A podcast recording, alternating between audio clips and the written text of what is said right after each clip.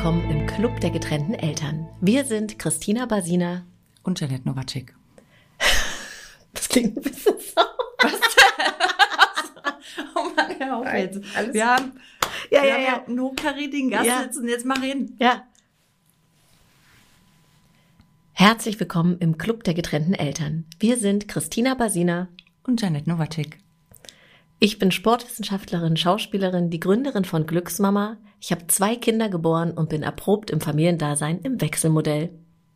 Ich bin Sozialpädagogin, systemische Familientherapeutin, bin Mama von drei Kindern und ebenfalls erprobt im Familienleben im Wechselmodell. Wir haben einen Gast heute vor unserem Mikrofon sitzen. Herzlich willkommen, Johannes. Schön, dass du da bist. Guten Vielen Morgen. Dank. Guten Morgen.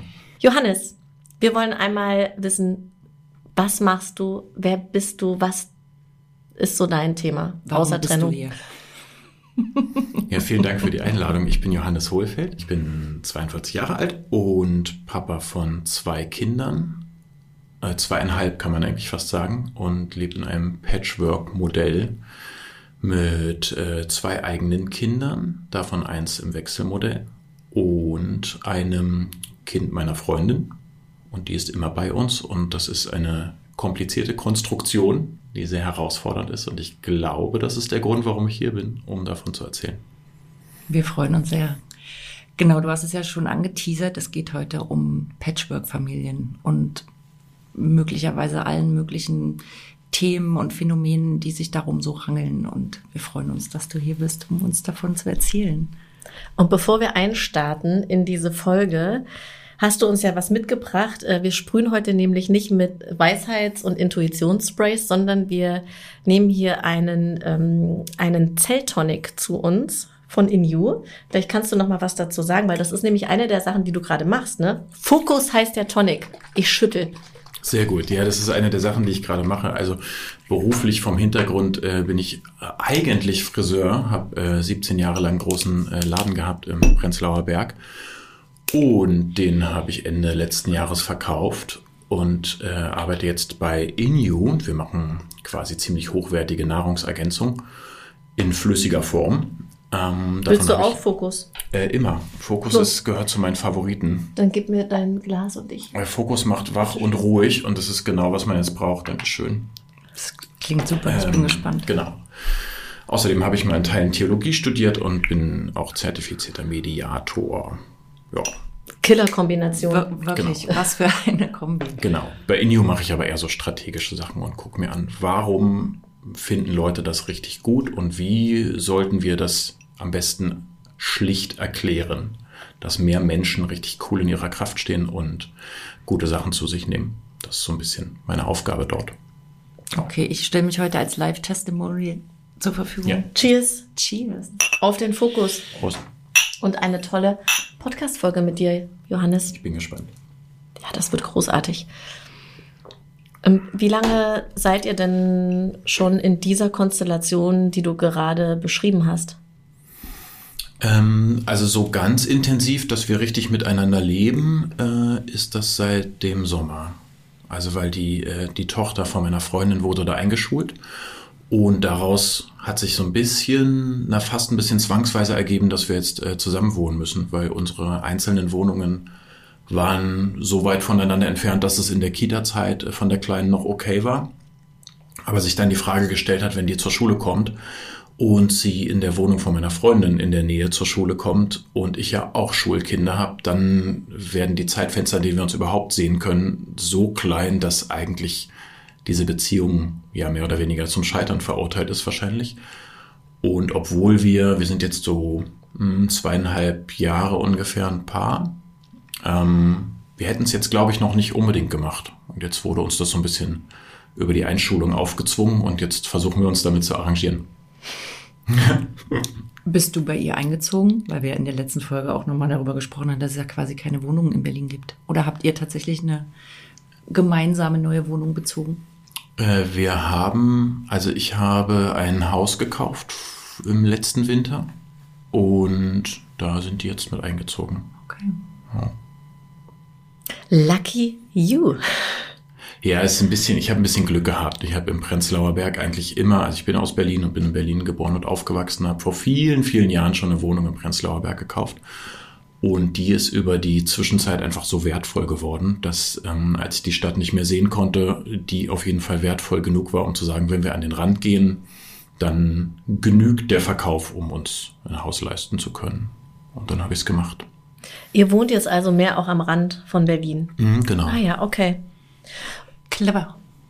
Und kannst du noch mal ähm, uns reinholen in, also du hast zwei Kinder mit zwei verschiedenen Frauen Hm. und diese Art von Wechselmodell ist aber auch nicht synchron. Also habe ich das richtig verstanden? Äh, nicht mehr, genau. Meine große Tochter ist jetzt 16 geworden und ähm, die hat mit 14 ungefähr gesagt, sie hat jetzt keine Lust mehr auf Wechselmodell. Also sie hat das, sie kennt das seit sie anderthalb ist. Das heißt, es war für sie eigentlich der Normalzustand, ähm, im Wechselmodell aufzuwachsen. Welches Wechselmodell hattet ihr wöchentlich? Wöchentlich, ja. Ich bin auch, ähm, also muss jeder gucken, ich bin großer Fan von, von wöchentlich. Wir hatten das mit meiner großen Tochter am Anfang nicht. Da haben wir das schneller gewechselt, weil die auch wirklich noch sehr klein war und man noch sagen kann, eine Woche ist für eine anderthalbjährige auch sehr lang, ähm, um von dem anderen äh, Partner oder der Partnerin getrennt zu sein. Aber sie hat auch tatsächlich nie kapiert, wie das Wechselmodell eigentlich läuft. Also sie hat eigentlich jeden Tag gesagt, wer holt mich heute ab? Und so mit der Einschulung damals sind wir dann ungefähr auf Woche Woche gegangen, weil das einfach sehr viel Klarheit für ein Kind reinbringt. Das ist Mama Woche, das ist Papa Woche. Und das haben wir dann mit, ähm, als ich eine neue Frau kennengelernt habe und der auch ein Kind bekommen habe, also der Kleine ist jetzt acht und diese Beziehung leider auch nicht funktioniert hat, ähm, das war auch ungefähr, als der anderthalb zwei war, haben wir mit dem das von Anfang an auf dem Wochenwechsel gehabt. Und so hatte ich das dann mit beiden Kindern gleichzeitig über viele Jahre. Und so mit 14 hat die Große dann gesagt, äh, sie hatte eigentlich keine Lust mehr drauf, ihren Kram irgendwie nicht im Griff zu haben. Oder halt auch, dass Freundinnen ähm, in der Schule sagen, wenn sie sagt, sie geht nach Hause und die fragen, äh, wohin denn, das hat sie, glaube ich, einfach genervt. Und sie hat sich damals leider äh, für mich, äh, für ihre Mama entschieden. Ähm, das war dann ein ziemlich harter Cut. Also den haben wir ja wahrscheinlich alle, wenn unsere Kinder irgendwann ausziehen. Das war für mich dann ein bisschen abrupt, weil das war schon auch ein sehr emotionaler Moment, mit dem sie sich, glaube ich, nicht leicht getan hat. Und das musste dann auch mehr oder weniger gleich stattfinden. Also da gab es dann keinen, ich will das irgendwann, sondern das war, ich will es jetzt nicht mehr. Und dann war es auch sofort so. Und seitdem ist sie quasi bei uns zu Gast, wenn sie möchte. Okay. Wie habt ihr das als einerseits Eltern begleitet, aber auch als Ex-PartnerInnen? Also wie seid ihr da? Also war das einfach, du hast gesagt, das war sehr abrupt, aber habt ihr kurz telefoniert und gesagt, okay, wir machen das jetzt einfach so? Oder habt ihr euch hingesetzt zu dritt? Wie habt ihr das? Also ich glaube, ihre wie Mama hast du hatte, das auch emotional für dich verarbeitet? also ihre Mama hat das mit ihr oder sie hat das mit ihrer Mama besprochen. Ja. Und dann hat ihre Mama zu mir gesagt, wir müssen uns mal unterhalten zu dritt und sie möchte dir was sagen. Und dann fiel ihr das, glaube ich, sehr schwer und dann ähm, war es eigentlich meine Aufgabe zu sagen, ist alles bestens, wenn du das so möchtest, dann machen wir das so. Und ja, ich musste dann daran knabbern und sie bestimmt auch. Also sie hat sich das, glaube ich, nicht leicht gemacht. Ähm, aber dann, ja, dann. Also du hast dafür gesorgt, dass sie keine Loyalitätskonflikte hat. Ja, so weit wie man es halt schafft. Ne? Wir sind ja irgendwie, wer wir sind. Also ich sich jetzt nicht anmerken zu lassen, dass einem das nichts ausmacht, ist, glaube ich, Quatsch. So, die hat schon Genau. gesehen, dass mich das Also traurig hast du es macht. dir auch gezeigt. Ey, Ja, ich glaube, alles andere wäre ja auch irgendwie, Mhm. also was, was sollen denn Kinder denken? Ne? Ähm, dem ist das völlig egal. Ich jetzt Ja. oder nicht. also das ist ja die, die, ähm, die Krux, das so hinzubekommen, dass Ja. klar ist, ich bin darüber traurig, aber das hat nichts damit zu tun, dass das ähm, respektiert wird und Habt ihr damals ist. im gleichen Kiez gewohnt? Oder war das auch mit Nee. großer Logistik jedes Nö. Mal verbunden? Also damals Wechsel? haben wir tatsächlich noch, waren unsere Wohnungen so 500 Meter voneinander entfernt.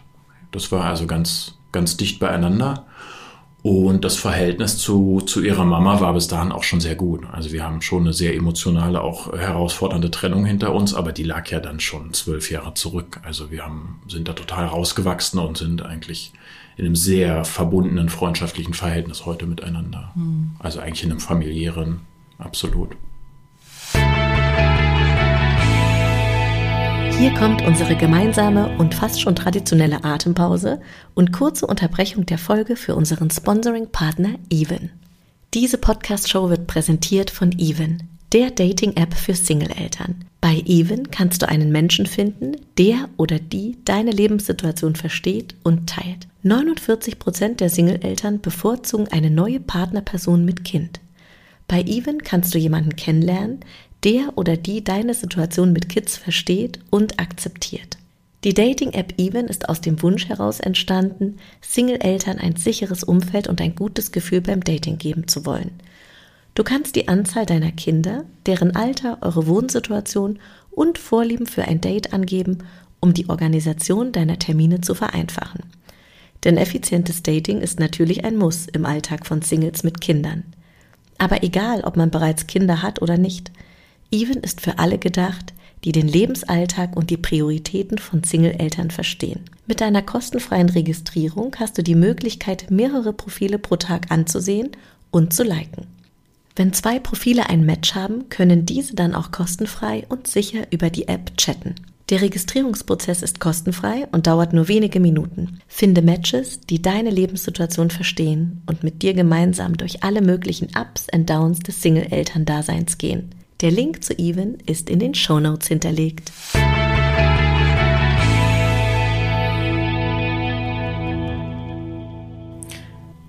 Okay, du hast gesagt, sie ist jetzt zu Gast.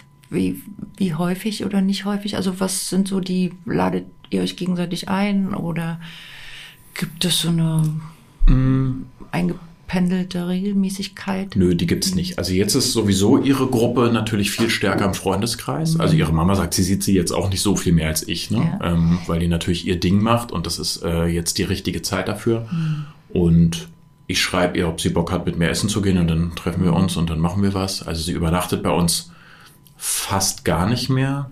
Aber sie hat jetzt auch ein großes Interesse daran, ihren kleinen Bruder zu sehen mhm. und holt ihn öfter von der Schule ab. Dann treffen wir uns noch gemeinsam oder so. Aber das ist, ja, also öfter als einmal die Woche eher ein bisschen seltener inzwischen mhm. eigentlich.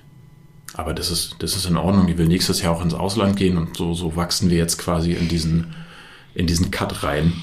Mhm. Ähm, also das ist okay, aber das hat sich eher auf, wir schreiben uns Nachrichten oder so, äh, ein bisschen verschoben. Ähm, also ich bin daran gewöhnt und ich glaube sie auch. Also ich glaube nicht, dass wir jetzt da groß drunter leiden. Könnte, könnte für mich ein bisschen mehr sein, aber mhm. ist auch so in Ordnung. Hattest du dann beide Kinder, also deine Tochter und deinen Sohn, gemeinsam in den Wochen? Oder hattest du eine Woche deine Tochter, eine Woche deinen Sohn?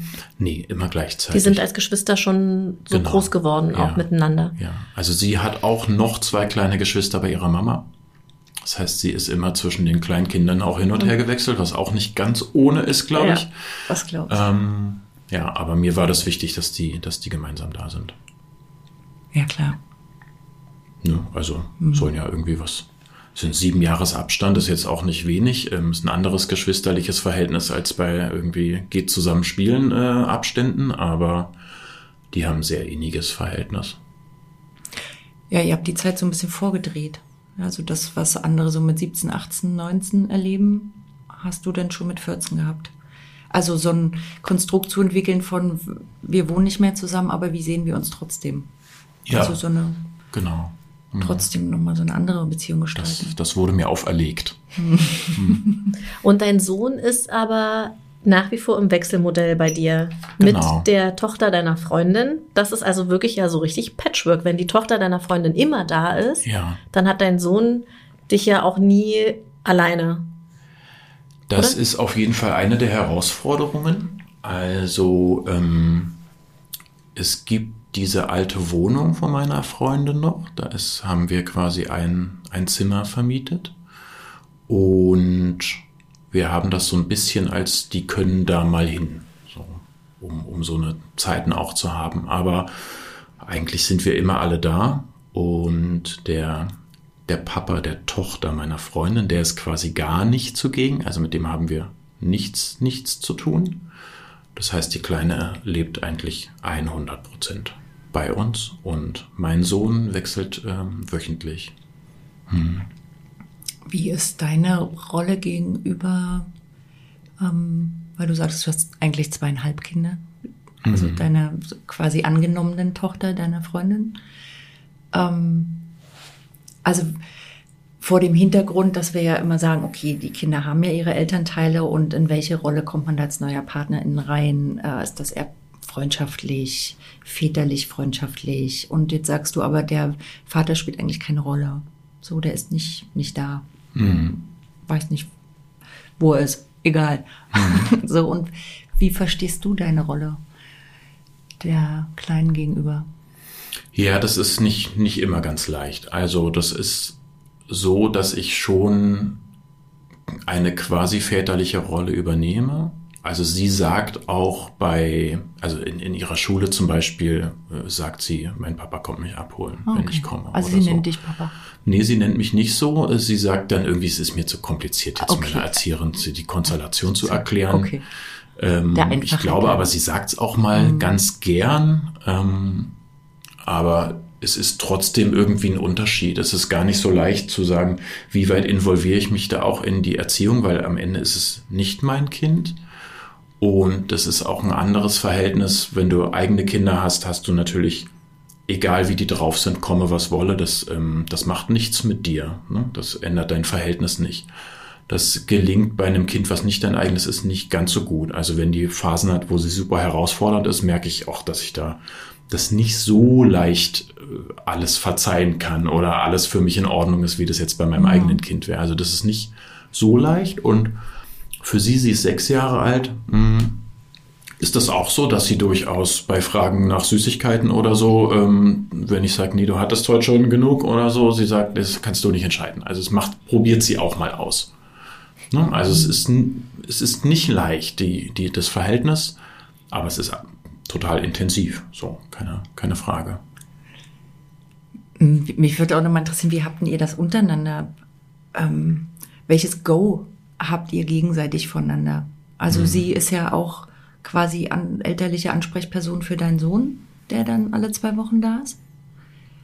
Und du mit ihrer Tochter, also wie habt ihr das besprochen, aufgeteilt? Ja. Also so, wo, wo hört die erzieherische Grenze auf, beziehungsweise wo fängt die an? Mhm.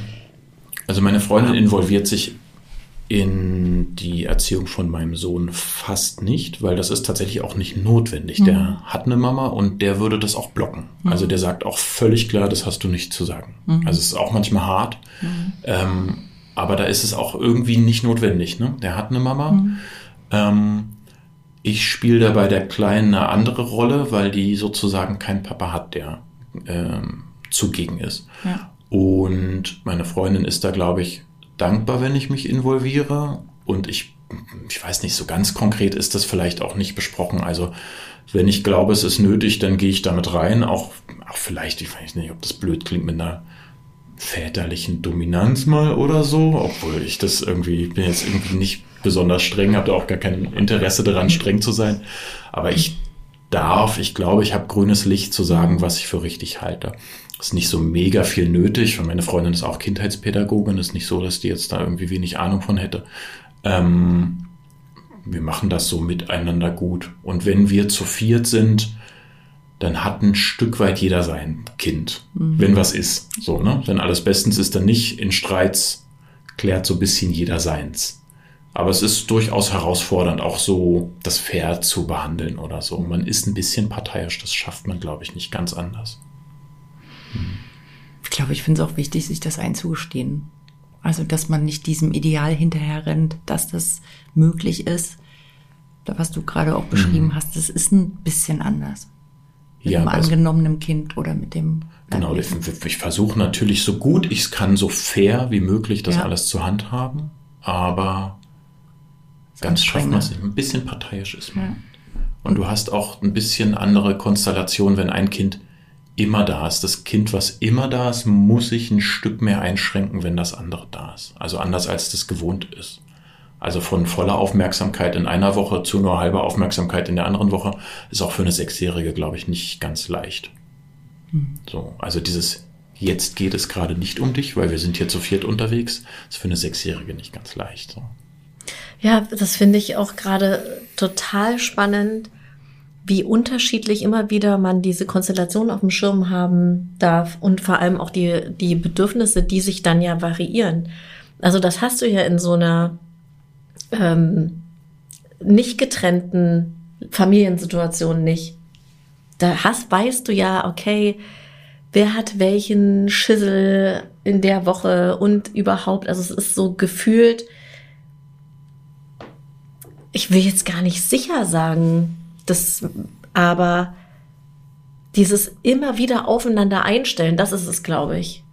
Dieses, was ich ja auch merke, wenn ich meine Kinder fünf Tage nicht hatte und die die längere Zeit beim Papa waren, danach zu mir kommen, wir haben immer diese, diese Überbrückungsdauer von, dass ich mir die angucke und denke, okay, alles klar, wer bist denn du eigentlich heute nach den fünf Tagen? Mhm mit neuen Themen, mit neuen Herausforderungen. Also meine Tochter, als sie noch in der Kita war, die ist auch sechs, die wollte ähm, immer den Dienstag, als sie dann wieder bei mir war, nachdem sie Montag die erste Nacht wieder bei mir gepennt hat, wollte die nicht in die Kita, sondern wollte mit mir ins Studio.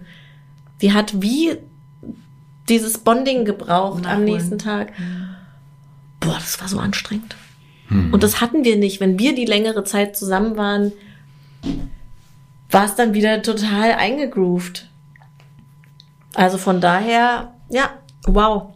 Ja, oder wie tough bist du halt auch? Du hast halt immer irgendwie, ein, also ich habe zumindest immer das Gefühl von, wenn du jetzt eine stabile Eltern-Kinder-Konstellation hast, dann sind das halt jetzt deine Eltern und ob dir jetzt was nicht passt oder nicht, ja, ist dann ja halt auch dein Problem als Kind. Und in einer getrennten Situation weiß ich nicht, schwingt immer so ein bisschen mit, dass ein Kind dir auch in irgendwann, und das habe ich ja nun auch erfahren, irgendwann sagt, nee, gehe ich jetzt zu der oder so. Also du bist ein bisschen stärker auf Ausweichen, als du das vielleicht müsstest, wenn du sagen kannst, sorry Leute, mitgehangen, mitgefangen, besser wird's nicht, wir sind die Eltern.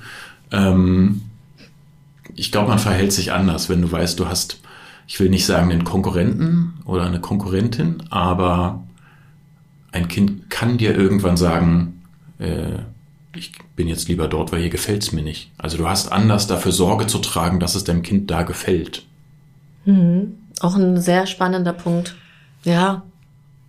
Wie ist das bei deinen Kindern? Und auch, mm, hast du, hast du manchmal das Gefühl gehabt, mh, die finden es vielleicht bei dir gemütlicher oder so? Mm. Nee, nicht wirklich, weil ich, was was ja das Entscheidende ist, ich hatte immer das Gefühl, die haben eine herzliche, gute Beziehung zu ihrem Papa. Es gab natürlich mal Momente, wo ich dachte, oh, der kann jetzt mal da ein neues Bett kaufen oder eine schönere Couch hinstellen oder macht das gefälligst meinen Kindern schön. So, aber alles immer auf so einer ähm, First World Problem Ebene. Also ich war, ich wusste immer, ich hatte immer ein gutes Gefühl, die, die haben eine gute Beziehung, denen geht's gut da. Und da hatte ich nie, ähm, oder ich reg mich auch gerne darüber auf, wenn äh, die zu mir noch mal kommen, weil bei Papa gibt's gerade nichts zu essen und so. Da denke ich mir, ey, Alter, mach den Kühlschrank voll. Aber ähm, das sind so Sachen, woran sich nicht die Intensität der Beziehung für mich misst. Mhm. Also da gibt es so ein Urvertrauen und auch eine Grund. Ich glaube, weil unsere Beziehung eben auch nach so vielen Jahren einfach gefestigt ist, herzlich freundschaftlich ist und davon geprägt. Was ich also nochmal besprechenswert finde an, an dieser Stelle ist diese Herausforderung, die man als neuer Partner in, in so einem Patchwork-Konstrukt hat mit äh, den Kindern der, des neuen Partners oder Partnerin. Ähm, also ich weiß das von Freundinnen, aber ich habe es auch selber erlebt, was sozusagen, gerade wenn die in Richtung Pubertät, Teenageralter gleiten, was die schaffen, an Emotionen auszulösen. Also das schaffen ja auch die eigenen Kinder, so, die spiegeln ein. Ich kann, kann damit umgehen, ich kann damit dealen. So, ja, das, da nerven gerade manche Sachen, aber das hat mein Partner hat gesagt, ja, und genau dieser kleine Punkt fehlt mir. Das kostet mich ganz viel Anstrengung, in diese Liebe zu gehen oder in diese. Zu den Kindern. Mhm. Also zu dem Kind dann, was gerade diese Herausforderung, mhm. fordernde Beziehung sozusagen äh, anpiekt. Und da habe ich eben sehr großen Respekt vor diesen Teilen, die dann, die müssen ja in die Mehrarbeit gehen. Also die müssen in die Vorleistung gehen. Das Kind muss an der Stelle nichts machen. Also bis auf natürlich die Grundregeln des familiären Zusammenlebens einhalten. Aber in die Vorleistung, in die Mehrarbeit muss der neue Partner gehen oder die neue Partnerin, weil die, naja, die Beziehung muss halt erstmal gestaltet werden und der erwachsene Part muss da mehr machen und mehr aushalten. Also mehr aushalten an Frustration und an, oh, ich könnte und muss da mehr regulieren und mehr ausgleichen. Und daran hängt wiederum aber auch, wie ist die, wie ist da die Beziehungsebene? Also was habe ich da denn für eine Rolle? Also ist die Beziehungsebene zu den getrennten Eltern okay? Was gibt es da vielleicht noch für äh, Tretminen, die man äh, mit auf dem Zettel haben muss? Also wo man eigentlich denkt, ey, ihr habt da eigentlich gerade richtig krass was überhaupt nicht auf dem Zettel und ich sehe das, kann aber nicht, weil ich diese diese Autorität in meiner Rolle gar nicht habe und so weiter. Also da, das ist echt herausfordernd, da habe ich großen Respekt vor, weil, ja, weil das eben sehr viel harte Arbeit voraussetzt, was die Erwachsenen in diesen Beziehungen da leisten müssen. Also alle. Aber ich finde, der neue Partner hat gegenüber gerade eben pubertierenden Kindern da eine besondere Rolle, die auch auf dem, also die, der man sich auch gewahr sein sollte, dass die auch mit großer Verantwortung einhergeht. Wenn man nicht in so einen der blöde Stiefpapa oder die blöde Stiefmama Nummer reinrutschen will. Also diese ähm, ja, Beziehungsarbeit, die man da einfach leisten muss. Also wir haben ja keinen keinen Teenager, die das betrifft, mhm. weil die Große lebt bei ihrer Mama und ähm, meine Freundin und sie haben eigentlich so ein ganz, also ich sag mal ein oberflächlich freundliches, freundschaftliches Verhältnis. Aber da gibt's jetzt nicht so eine Notwendigkeit, in die Tiefe zu gehen. Nee, Von daher, ihr habt ja nicht zusammen gewohnt. Wir haben das ja. Thema eher noch mit der Kleinen. Und mhm. diese, also diese Herausforderung habe ich bei mir total, aber mhm. vielleicht auch eher, weil ich ja in der Lage bin, ich habe ja eine Hintertür, ne? Ich kann mhm. ja, wenn es mir zu verrückt wird, theoretisch sagen, auf Wiedersehen, ihr müsst ausziehen, weil ich muss mir das nicht geben. Ähm, also das, oh. naja, man muss das sozusagen nicht, nicht aushalten, wie man das als Elternteil aus, mhm. ähm, aushalten muss. Und es eben trotzdem auszuhalten, ist, das fällt mir ehrlich gesagt nicht, nicht immer leicht, wenn es wirklich super anstrengende Phasen gibt. Und die gibt es ähm, bei uns schon. Ähm, und es ist für mich dann nicht immer leicht zu sagen, ja, zieh durch. Weil ich, ich könnte ja. Ja, und ich habe ja habe ja zwei, die, die zwei großen wichtigen Beziehungen in meinem Leben äh, gibt ja auch nicht mehr. Das heißt, ich habe so eine Hintertür ja auch, äh, auch schon zweimal genommen. Mhm. Also ich weiß, wie Trennungen funktionieren und was da, was da auf einen zukommt und was auf einen zukommen kann. Da sogar noch, sage ich mal in Anführungsstrichen, mit eigenen Kindern, mh, wo von vornherein klar ist, das wird äh, komplizierter. Eine Trennung von Partnern, Partnerinnen ohne gemeinsame Kinder ist ja tendenziell, sage ich mal, ein bisschen niedrigschwelliger. Also den Weg eben nicht einzuschlagen und dran zu bleiben und zu erkennen ähm, und sich auch immer wieder bewusst zu machen, das ist es wert. Das finde ich relativ schwierig. Was bei uns auch nicht ganz einfach ist, ist, dass ich zu den Mamas von meinen Kindern alles in einem ziemlich gutes Verhältnis habe. Ist für meine Freundin auch nicht immer leicht, weil es auf der anderen Seite eben nicht so ist. Ähm, mhm. Ist auch eine Herausforderung. Ne? Also ich habe ja jemanden, mit dem ich mich austauschen kann. Oder und wir sind auch ziemlich ich bin mit den Mamas, was Erziehungsfragen und so betrifft, total on the same page. Also da gibt es eigentlich nie irgendeinen irgendeine Herausforderung, dass ich denke, oh Gott, was macht die denn mit dem? Also da ticken wir relativ ähnlich zum Glück, da haben wir also keine mhm. Probleme. Also Aber klassisches Co-Parenting. Ich würde sagen, also mit Abweichungen, aber ich finde das für Kinder total in Ordnung, wenn Dinge dort in Ordnung sind mhm. und bei uns nicht oder andersrum. Also wenn man sagt, hier kannst du eine halbe Stunde mehr zocken als bei deiner Mama, ja, dann ist es so. Dann geht bei ihr vielleicht was anderes, was bei uns nicht geht oder so. Also das muss man nicht gleich bügeln. Ich glaube, das ist nicht notwendig. Ähm, ah, das checken die auch. Also das kriegen das die checken hin, die. Und was ich total wichtig finde, ist, dass die checken, dass, dass wir uns unterhalten. Also ja. wenn er mir erzählt, ja, bei Mama ist es so und so und ich sage, ich weiß, habe ich mit ihr ja. darüber gesprochen, dann guckt er so wie, ach Mist oder so, ne? Also wenn es zu seinen Ungunsten ist. aber ähm, trotzdem. Aber es ist wichtig, gut. dass ja. denen klar ist, ne, ich weiß Bescheid, was ja. bei euch läuft. Ähm, das gibt Kindern, glaube ich, auch Sicherheit. Total. Das ist eins der Basic Sachen, wie ich finde, dass die merken, okay, die haben irgendwie einen guten Text miteinander. Hm. Ja, Und sei wenn es man nur wenn man es schafft, uns. ne? Ja. Das ist ja, das ähm, nimmt sich ja keiner vor, dass es richtig kacke läuft, aber ähm, kann halt auch richtig kacke laufen, ist dann so. Also wir machen ja alle so gut, wie wir es halt können. Ja.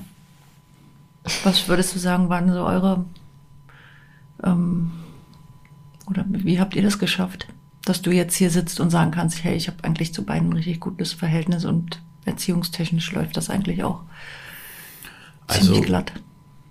Mit der Mama von der Großen, da waren wir ja, muss man sagen, auch wirklich noch sehr jung. Also bei der Trennung waren wir, glaube ich, 26, 27 oder so. Da waren wir auch schon verheiratet und hatten halt ein kleines Kind.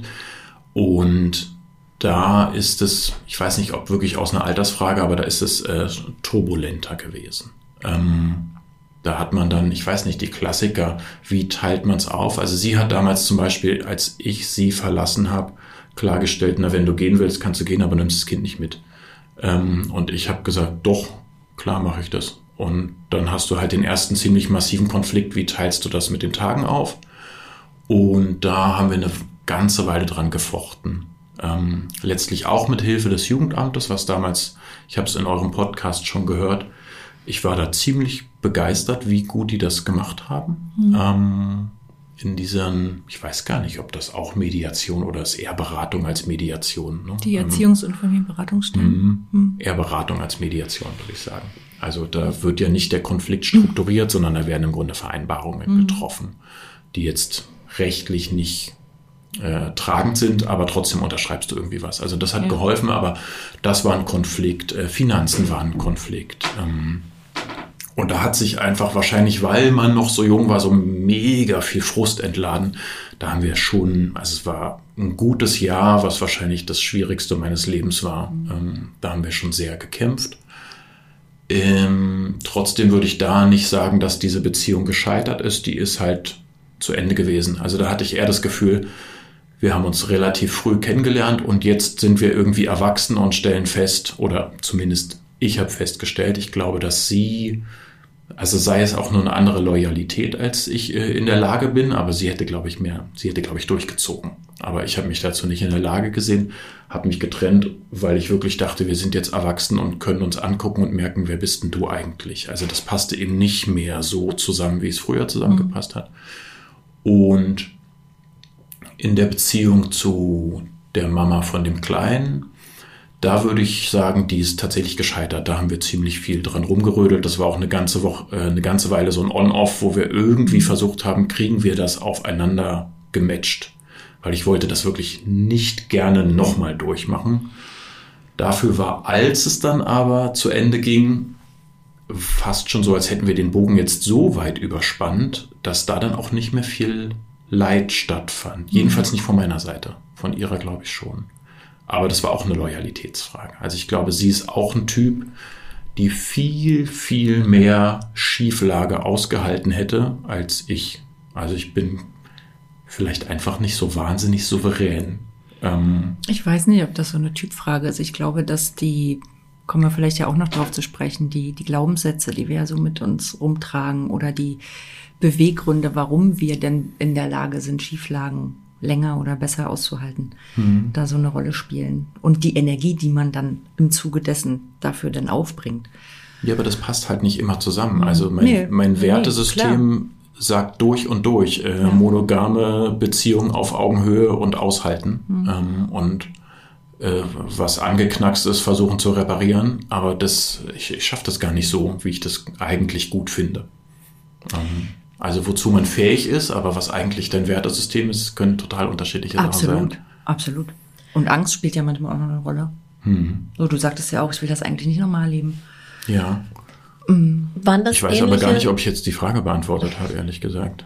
Ich habe die Frage schon vergessen. Hm, Doch, gut. waren super Naja, Sachen. Gut, egal, weiter geht's. Also was ich, was mich ja nochmal auf so einer anderen Ebene interessieren würde, ähm, waren das deine zwei äh, Ex-Partnerinnen, waren das ähnliche Beziehungstypen? Also hast du irgendwann bei der zweiten Trennung gedacht, boah krass, jetzt nochmal eine Runde drehen im Karussell, habe ich ja eigentlich schon mal aus ähnlichen Gründen gehabt oder war das eigentlich eine ganz andere Nummer? Weißt du, was ich meine? Manchmal Nee, Es ist halt gesagt. gerade so ein bisschen mein Thema, deshalb. ähm, Erzähl doch mal. ähm, Naja, man wird doch immer wieder vor Beziehungen gestellt oder vor ähm, Partnerschaften oder Liebesbeziehungen oder romantischen Affären, wie auch immer man es nennen will, und stellt dann fest, dass man natürlich selber sicher mitnimmt in seinen Bindungsstrukturen, in seinen, wie man selber tickt. Und man immer wieder an die gleichen Punkte kommt, warum was vielleicht nicht funktioniert oder an Dingen, an denen man sich abarbeitet. Und dann kann man entweder die Entscheidung treffen, okay, drehe ich noch eine Runde, bis ich es irgendwann vielleicht verstanden habe.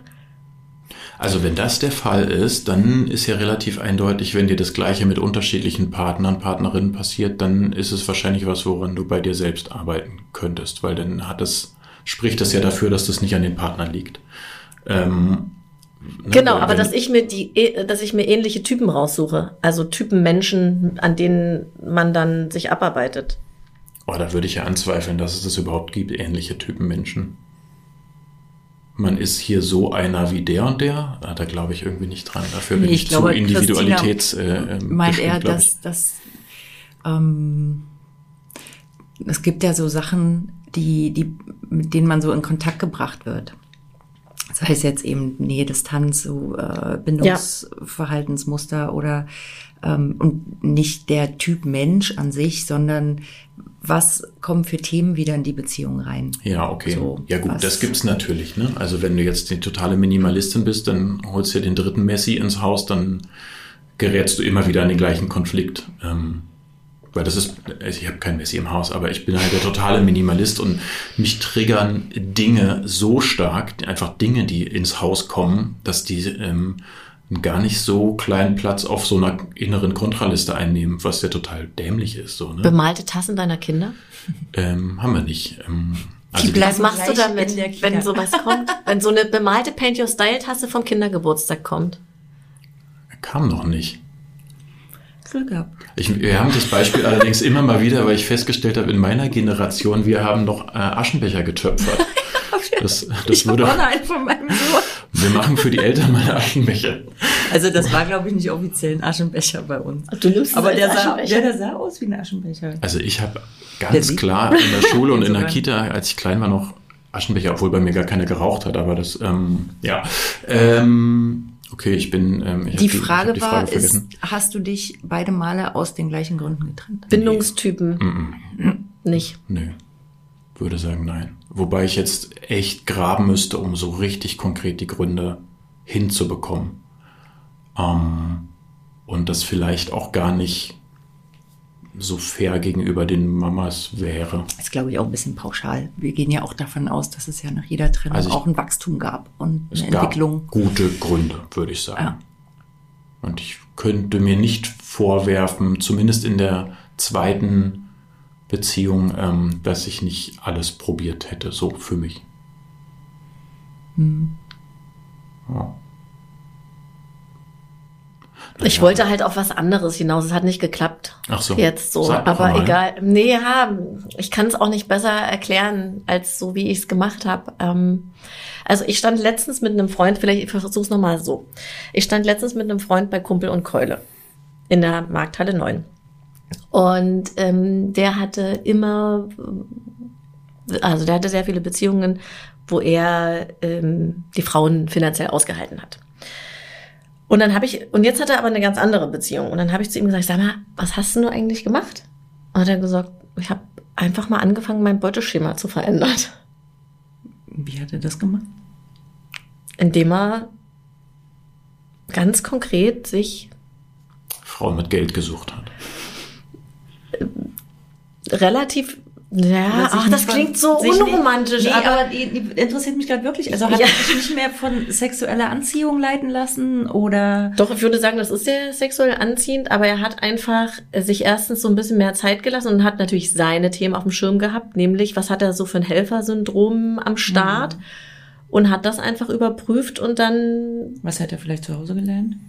ist er anders äh, reingestartet. Und er hat jetzt einfach mal eine ganz andere Beziehung mit anderen Konflikten, aber nicht mehr immer die gleichen, ich rette dich, ich halte dich finanziell aus, Themen. Und das finde ich total spannend. Hm. Nö, würde ich jetzt in den beiden, von den beiden Mamas würde ich nicht sagen, dass das Also bis auf die Themen, die halt meine eigenen Themen sind. Ne? Die sind natürlich dann bei der einen und auch bei der anderen meine eigenen Themen gewesen. Also man sind wird ja auch älter auch, ne? und entwickelt sich und so. Ne? Ja.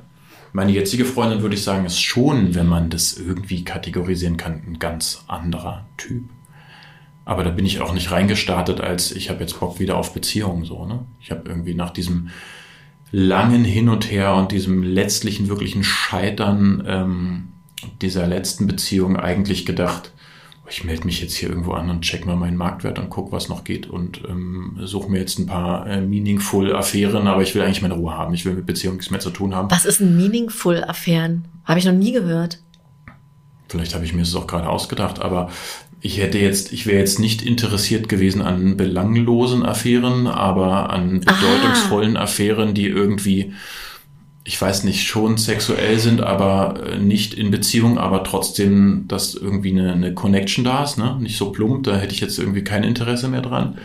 Ähm, aber das war so ein bisschen meine Vorstellung von, ich mache jetzt irgendwie mein Ding mit meinen Kids, ähm, aber ich äh, lebe so leer in meiner Wohnung, dass es halt, weil ich das mag und ähm, nichts anderes passiert mehr. Und schon mein allererstes Treffen war jetzt die, in die ich mich verliebt habe und dann lief es halt doch ganz anders. Also es war, haben wir uns nicht so vorgenommen.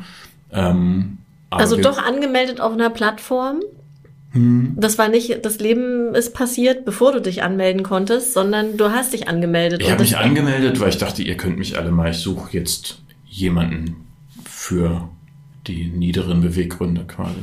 So ganz doof, ne? Und hat nicht geklappt. Ähm, bin ich jetzt auch froh drum, weil eigentlich ist das nicht mein Ding, aber mh, schon Aber- bei diesem Match dachte ich, warte mal, die äh, schon von dem einen Bild oder von zwei, drei Nachrichten dachte ich, die interessiert mich, glaube ich, mehr. Und dann sind wir ein paar Stunden durch den Park spazieren gegangen und dann dachte ich, ja, die interessiert mich doch mehr. Und dann hatte ich damit ganz, ganz schön zu tun, weil das vorher war wirklich ganz frisch vorbei und ich war noch so gar nicht offen. Da haben wir auch ganz schön Baustellen gehabt, so bestimmt das erste mindestens halbe Jahr wusste ich noch gar nicht, ob das in Ordnung geht, dass das jetzt hier Richtung Beziehung läuft.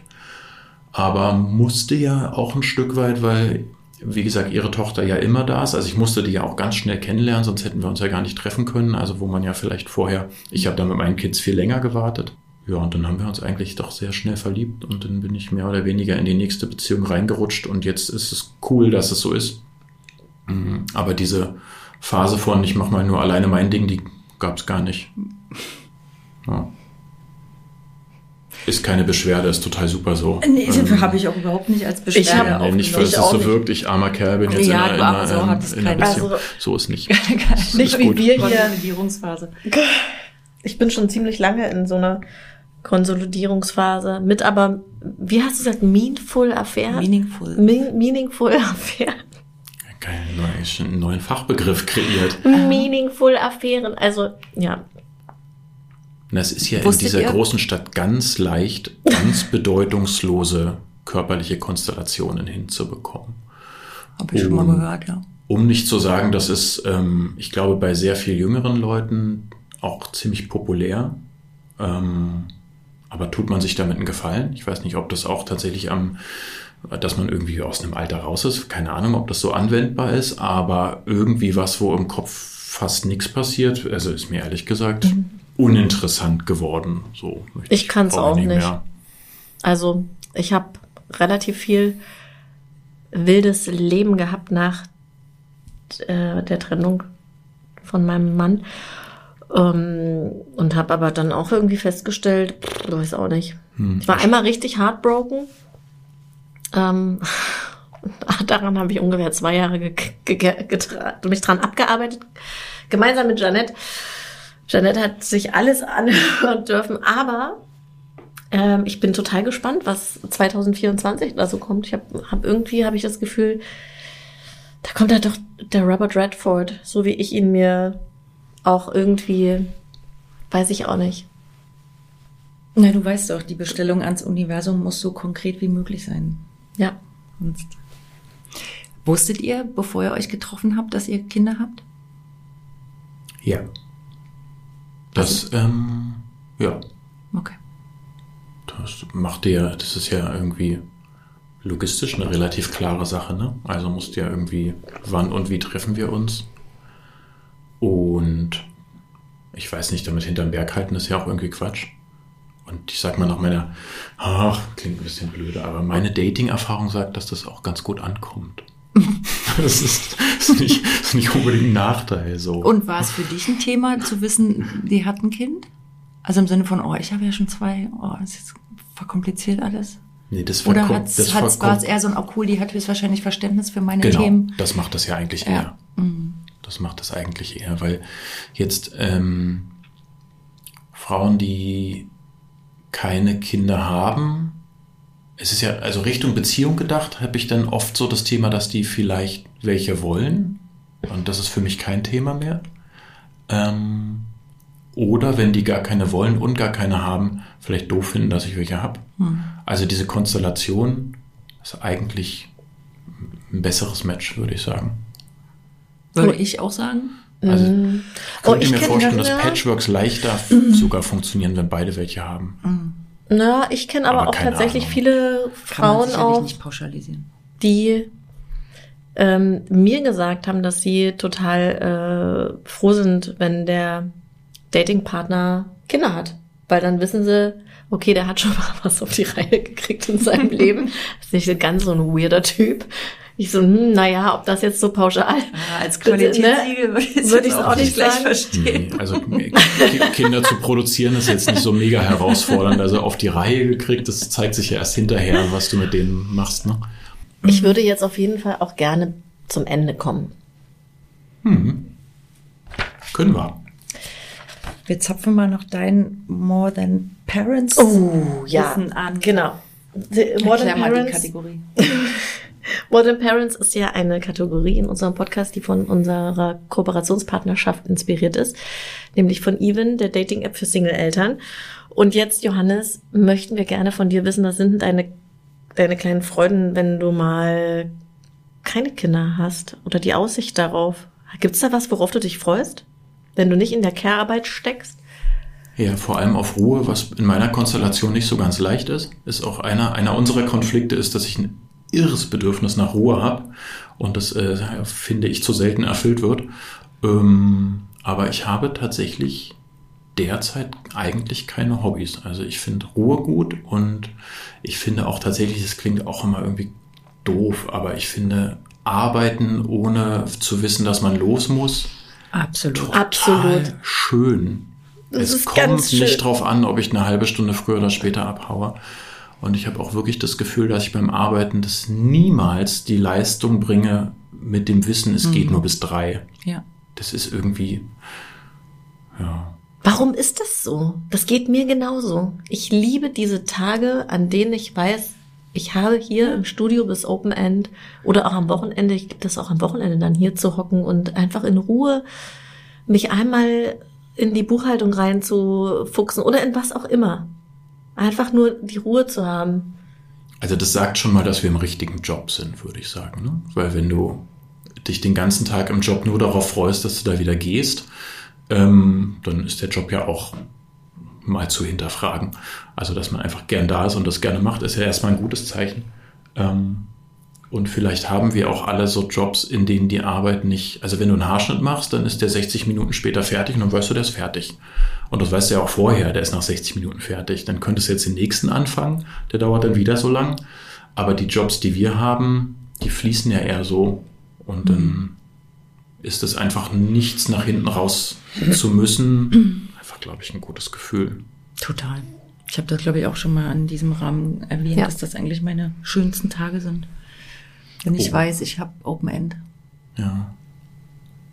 Schöner als die mit den Kindern. das, meine, das, würde ich jetzt für mich nicht unterschreiben. Das habe ich so nicht gesagt. Aber im Arbeitskontext, oder es geht ja um, was ich als, ähm, also wir, es geht ja eigentlich um, was erfüllt einen außerhalb des Elterndaseins. Und ja, das kann man hinterfragen, warum das lange Arbeiten ist. Aber das entspannt mich dann hm. tatsächlich, dass ich dann entspannt lange arbeiten kann. Nein, das sind nicht die schönsten Tage, weil ich liebe meine Kinder über alles und verbringe wahnsinnig keine Zeit mit denen. Mhm. Aber abgesehen davon. Ja. Ja, könnte ich auch, könnte ich auch sagen. Kommt, kommt gleich nach Ruhe. Hm? Ja, Ruhe und Schlafen, da geht gar nichts drüber. Naja, auch nicht ähm, neben seinen eigenen Bedürfnissen, die ja sehr vielfältig sein können, ähm, was gutes Essen, Masturbieren, whatever, noch die Bedürfnisse der Kinder mit abzufangen. Das ist für mich manchmal, da will, meine Tochter will unbedingt zum Pflanzenholländer und mein Sohn will aber lieber zu Edeka und beides zusammen geht nicht und du arbeitest dich eine Stunde daran ab, wie, was machen wir jetzt? Permanent am Verhandeln. Und das ist, das, also damit habe ich ein richtiges Thema. Das sind lustige Beispiele, worauf die zwei Bock haben. zu Edeka oder zu Ja, der Pflanzen, eine will den oder? Wocheneinkauf machen und Ja. die andere sorgt für die Überpflanzung im Haus. Also Essen, Essen verstehe ich auch gut. Aber das Essensding haben wir Und nie, Mutti will weil wieder nur Fernsehen Mutti. glotzen. Ich will doch nur einen Film mit euch gucken. Was wollt ihr eigentlich? Ja. Ja, das Essensding habe ich ja nie. Ich würde auch gern mal so essen, dass es nicht kindertauglich ist, aber das haben wir ja nie. Wir essen immer kindertauglich. Aber ich weißt du, wenn du gar keine Zwei Kinder hast. verschiedene Gerichte kochen? Ja, also machen wir schon, dass wir irgendwie eine Variante mit Chili und eine Variante ohne Chili machen, aber es, trotzdem ist es was anderes, wenn du so ein bisschen guckst. Aber gibt's ähm, noch andere Menschen in eurem Umfeld, die euch trotzdem auch mal ähm, so ein bisschen Luft verschaffen, dass ihr nur als Paar sein könnt? Oder gibt's das gar nicht? Freunde, Großeltern, Cousinen, Tanten, Onkel, keine Ahnung. Wenig. Also wir, jetzt wo wir da rausgezogen sind, haben wir ganz tolle Nachbarn. Zum Glück. Kann ja auch nach hinten losgehen, so in den Speckgürtel ziehen. Aber wir haben ganz tolle Nachbarn. Da geht es so ein, geht es so ein bisschen. Also die haben auch kleine Kinder und die Kleine hatte auch schon mal gepennt und so. Aber die äh, ganze Familie von meiner Freundin ist nicht in Berlin. Das heißt, von der Seite gibt's eigentlich niemanden. Also die Oma kommt dann nach Berlin und ist dann mal ein paar Tage da. Aber das gibt's wenig, muss man sagen. Gibt's wenig. Und arbeitet ihr dann auch mit BabysitterInnen oder so? Nö. Nö. Aber wir hängen wirklich auch gern rum. Dein ultimativer Rat an alle getrennt lebenden Eltern. Ein Satz. Oh. Riesenlücke im Podcast. Der ultimative Dein, Rat. dein ultimativer Rat, weil unser Mein kommt ja Ulti- gleich. Ja, es ist ein. Also ich würde echt anzweifeln, dass es einen ultimativen Rat gibt, aber ähm, okay, ich versuche ich versuch's aus der Mediation. Versucht mal das Bedürfnis hinter dem Konflikt zu erkennen. Sehr schön. Gut. Nehmen wir. Und eurer? Na, unserer ist ja äh, geboren irgendwann vor der ersten Folge und der bleibt gleich.